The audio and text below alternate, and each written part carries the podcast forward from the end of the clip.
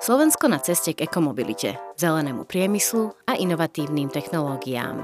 Hovoríme o naozaj veľkých investíciách znižovanie emisí v osobnej aj nákladnej doprave. Dôležité je, aby na transeurópskych koridoroch bola dostatočne hustá sieť nabíjacích staníc. Pri nerezidenčných budovách musí byť najmenej jedna nabíjačka pre každé dve parkovacie miesta. Verejné financie do ekoprojektov v súkromnom sektore. Nie je to len o nabíjaní, je to aj o poskytovaní služieb, platieb alebo zúčtovania. Oteplovanie na Slovensku prebieha oveľa rýchlejšie, ako sa očakávalo. Treba zmeny aj v stavebníctve, v zásobovaní elektrickou energiou, viac sa snažiť využiť slnko, vietor. Toto je podcast na plný prúd s Patrikom Kryžanským zo Slovenskej asociácie pre elektromobilitu. Európska únia sa zaviazala znížiť emisie do roku 2030 o 55%. Mimochodom pozeráme na to s ohľadom na rok 1990. No a pri tejto príležitosti prichádza aj nová legislatíva z Európskej únie. Je to 12 právnych aktov, tak voláme teda oficiálne tie nové regulácie a väčšina z nich sú nariadenia. To znamená, netreba ich aplikovať do národnej legislatívy a sú priamo účinné. Dotýkajú sa znižovania emisí v osobnej doprave, ale aj reformy obchodovania s emisiami. Napríklad prinášajú aj nový mechanizmus pre cezhraničné vyrovnávanie emisí v medzinárodnom obchode. Na Slovensku poznáme najmä normu, ktorá sa týka znižovania emisí v osobných autách a dodávok. To znamená také nové štandardy. Niektorí politici si to vysvetlili ako zákaz spalovacích motorov, ale v skutočnosti je to regulácia, ktorá hovorí o tom, že do roku 2035 máme znížiť emisie v osobných autách a dodávkach o 100%. Nikto však spalovacie motory o 2035 priamo zakazovať nebude, a dôležité je, že v rámci tejto novej normy je aj úplná technologická neutralita. To znamená, že automobilky si môžu sami rozhodnúť, ako 100% zníženie emisí dosiahnu.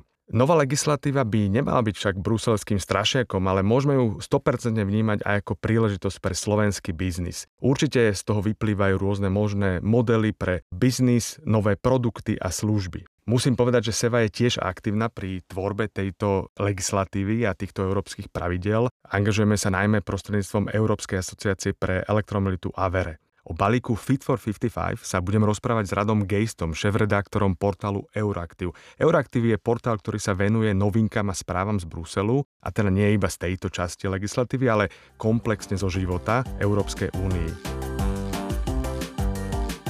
dnešnom rýchlo kurze o legislatíve, ktorá sa dotýka elektromobility, ktorá prichádza z Bruselu, sa budeme venovať batériám a konkrétne nariadeniu o batériách. Toto nové nariadenie, ktoré už bolo prijaté, definuje veľmi veľa povinností, ale aj príležitostí pre podnikateľov v oblasti výroby, recyklácie batérií, ale v podstate v rámci celého reťazca. Ktorých batérií sa týka nariadenie? Hovoríme o širkom spektre batérií, to znamená batérií, ktoré slúžia pre mobilitu, auta, skútre a podobne. A tu sú dôležité dva aspekty. Prvým je, že nariadenie má zvýšiť recykláciu poprvé preto, lebo dnes batérie vyrábame z materiálov, ktoré v Európe neťažíme, ktorých je nedostatok. To znamená, že recyklácia je spôsob, ako zvýšiť bezpečnosť ich dodávok a zároveň je to spôsob, ako znižiť environmentálny dopad výroby a ťažby takýchto surovín. A potom hovoríme aj o menších batériách, bežných domácich zariadeniach, ktoré tiež v konečnom dôsledku obsahujú takéto suroviny, možno v menšom množstve, ale ich účinná recyklácia opäť môže znížiť cenu a zároveň znížiť environmentálny dopad.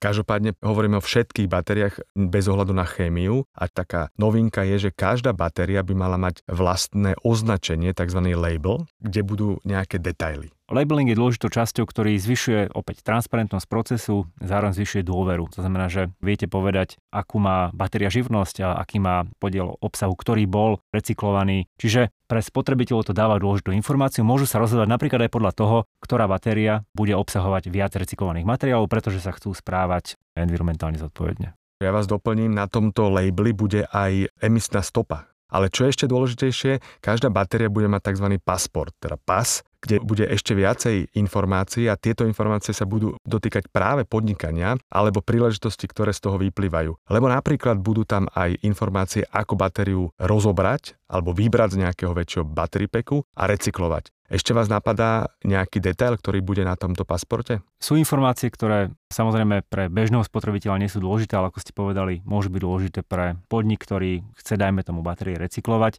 a zároveň je to dôležitá vec, ktorá dokáže ako keby trekovať život batérie. To znamená, naozaj sa môžete spolahnuť na to, že ak je na batérii napísané, že obsahuje nejaké množstvo recyklovaného obsahu, tak je to tá konkrétna batéria, je to transparentná informácia. Keď sa bavíme o znižovaní environmentálneho dopadu alebo impaktu napríklad udržateľnej mobility, to znamená elektromobilov. Nehovorím iba o tom, že tie batérie treba recyklovať. Ideálne je, ak tú batériu dokážete opraviť, ak ju dokážete opätovne použiť. Opäť sú to informácie, ktoré by výrobcovia mali uvádzať a, a práve tento pasport by mal vedieť povedať, akým spôsobom to môže nejaká firma urobiť a tým pádom predlžiť životnosť daného výrobku. Presne toto je téma, o ktorej hovorí práve toto nariadenie. V ďalšej časti hovoríme aj o živote batérie a o jeho ukončení, respektíve čo sa stane v tzv. druhom živote. Môžem poďme pozrieť na jednu veľkú tému a to je recyklácia, pretože batériové nariadenie hovorí aj o miere recyklácie a nielen o tom, ale aj o použití recyklátu, to znamená, koľko toho recyklovaného materiálu musí byť použité v novej batérii. Skúsme si približiť niekoľko čísel.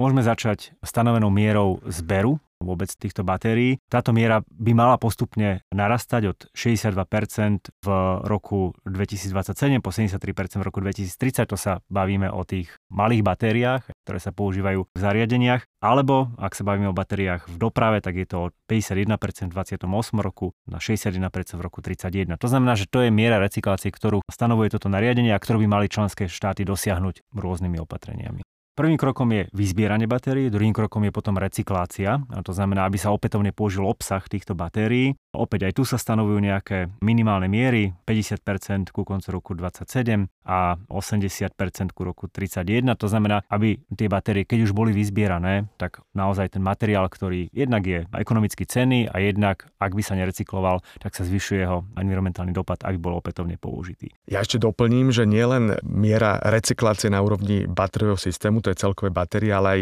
miera recyklácie aktívnych materiálov je veľmi dôležitá práve pre litium-ionové batérie a pre batérie, ktoré sú v elektromobiloch. A tu môžem povedať, že celkový cieľ do roku 2031 je dosiahnuť recykláciu kobaltu na úrovni 95% a napríklad litia na 80%. Tretím krokom je potom opätovné použitie týchto materiálov v nových batériách. Aj tam boli stanovené nejaké minimálne ciele a tam už závisí potom od jednotlivých prvkov. Pri kobalte ten minimálny obsah recyklovaného materiálu by mal byť 16%, pri olove 85%, pri lítiu 6%, pri nikli 6%. Postupne, ak sa tento systém recyklácie zabeha a bude dostatok týchto recyklovaných materiálov, je pravdepodobné, že tento podiel recyklovaných materiálov bude narastať, lebo opäť je pravdepodobné, že budú lacnejšie než dovoz nových. A tu chcem teda doplniť práve to je tá príležitosť pre slovenských podnikateľov, lebo týmto sa stanovuje nejaký trh pre tento recyklát. To znamená, ak sa niečo zrecykluje, tak aby sa to na začiatku naštartovalo a výrobcovia boli povinní zakomponovať recyklát do nových batérií a takéto minimálne miery vlastne umožňa, aby recyklát nestal niekde na sklade. Takže ak sa pozeráte na to z biznis príležitosti, tak nie len výroba batérií, respektíve nejakých komponentov a ich výroba do podoby batérií pakov, ale aj recyklácia je veľmi dôležitá pre podnikanie. Ministériu o európskej legislatíve, ktorá sa dotýka elektromobility, o jej dopade na podnikateľov, ale aj o nových príležitostiach podporila nadácia Ministerstva hospodárstva Slovenskej republiky. Záver dnešnej epizódy. Verím, že sme vám prinesli veľa užitočných informácií. Vaše otázky a pripomienky píšte na mail krizanskyzavináč.seva.sk alebo nechajte odkaz na Facebooku pod statusom Slovenskej asociácie pre elektromobilitu. Vypočuť si nás môžete na podcastových platformách Apple, Spotify a Google. Tento podcast vznikol ako iniciatíva Slovenskej asociácie pre elektromobilitu. Produkcia strich a mix Oksana Ferancová. Ja som Patrik Kryžanský a želám vám šťastnú jazdu na plný prúd.